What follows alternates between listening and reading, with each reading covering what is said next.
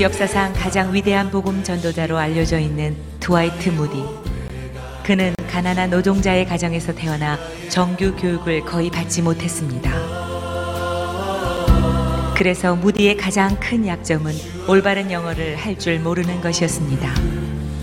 그의 영어는 종종 문법이 틀리기도 하고 설교 원고는 철자와 문법이 틀렸지만 그는 좌절하지 않고 자신의 부족함을 핑계로 하지 못한다고 말하지 않았습니다.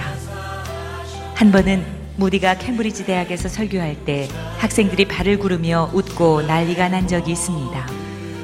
왜냐하면 발음도 엉터리인 데다 문법도 엉망이었기 때문에 콧대 높은 학생들이 그런 무디를 얕잡아 본 것입니다. 그러나 무디는 끈기 있게 끝까지 말씀을 다 전했습니다. 설교가 끝난 후 한 학생이 무디의 설교 내용 중 문법이 틀린 것들을 적어서 주었습니다. 이를 본 무디는 이렇게 말했습니다. 나는 내 문법이 틀린 줄 알고 있습니다. 그러나 나는 내가 알고 있는 모든 문법을 하나님의 영광을 위해서 사용하고 있습니다. 학생은 잘 알고 있는 문법으로 하나님께 영광을 돌리고 있습니까? 그 학생은 충 격을 받고 돌아갔습니다. 다음 날 아침 학생 회장이 무디를 찾아와 정중하게 사과했습니다. 그리고 예수 그리스도를 영접하였습니다. 이런 동기로 캠브리지 대학의 역사상 유례없는 대각성 운동이 일어났으며 선교의 거대한 장을 열었습니다. 일곱 명의 우수한 학생이 중국 선교에 목숨을 바치기로 결심했습니다. 그 중에 중국 선교의 대명사라고 할 수 있는 허드슨 테일러가 있었습니다. 무디는 40년 동안 미국과 영국에서만 100만 명이 넘는 사람들을 그리스도께 인도했습니다.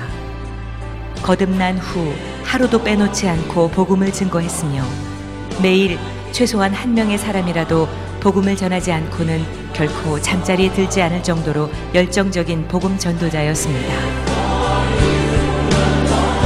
하나님은 무디를 능력 있게 사용하셨습니다. 왜냐하면 그는 전적으로 헌신하였기 때문입니다. 그의 부족함까지도 하나님을 위해 하나님의 영광을 위해 헌신하였기 때문입니다. 오늘도 하나님께서 우리의 헌신을 기다리고 계십니다. 혹시 내게 있는 부족함 때문에 좌절하거나 실망하시는 분이 계십니까? 혹시 내게 없는 것 때문에 나는 할 수 없다고 포기하시는 분이 계십니까? 무디를 사용하여 큰 영광을 받으신 하나님께서 오늘 우리를 통해서도 영광 받으실 것입니다. 내 모습 이대로 받아주신 하나님을 찬양합니다. 내 모든 것을 내 연약함까지도 사용하여 주시옵소서. 내 평생 오직 하나님의 영광을 위해 헌신케 하시옵소서.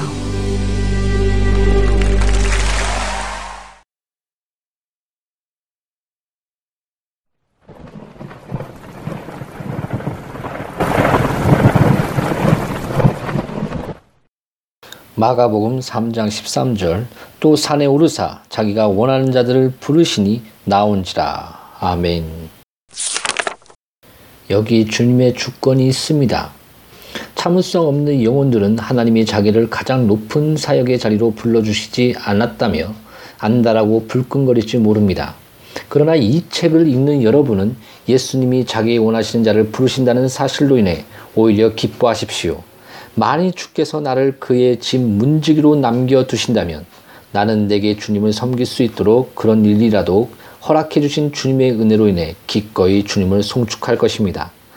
그리스도의 종을 부르시는 것은 위로부터 오는 것입니다.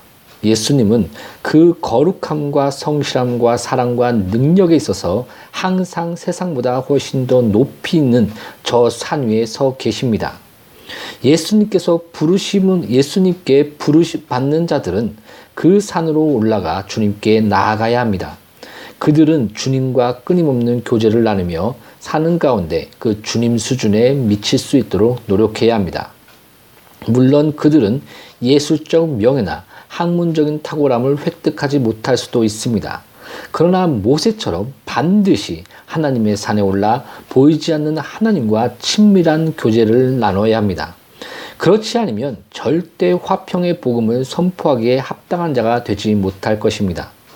예수님은 늘 하나님 아버지와 극도로 친밀한 교제를 나누시기 위해 사람들과 떨어져 홀로 계셨습니다. 우리도 동료 인간들을 축복하기 원한다면 그와 똑같이 하나님과의 친밀한 교제권으로 들어가야 합니다. 사도들이 예수님이 계셨던 산에서 새롭게 되어 하산했을 때 능력을 덧입은 것도 무리가 아닙니다. 우리도 오늘 아침 그 교제의 산에 오르는 수고를 해야 합니다.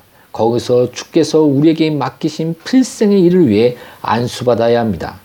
예수님을 뵙기 전에는 사람의 얼굴을 보지 않겠다고 결심해야 합니다. 사람들에게 복된 유익을 끼치려면 반드시 주님과 함께 시간을 보내야 합니다. 오직 그리스도께서만 주실 수 있는 하나님의 능력을 받아 가지고 그 이 지상으로 내려온다면 우리 역시 귀신을 쫓아내고 이적을 행하게 될 것입니다. 천국 무기로 무장될 때까지는 여호와의 전쟁터로 나가봐야 아무 소용없습니다. 그러니 반드시 예수님을 배워야 합니다. 이것은 필수적입니다. 시온자에서 주께서 자신을 세상에 나타내시는 것과 다른 방식으로 우리에게 나타내실 때까지 그래서 우리가 진심으로 우리가 그와 거룩한 산에 있었다고 말할 수 있을 때까지 거기 머물러 있어야 합니다.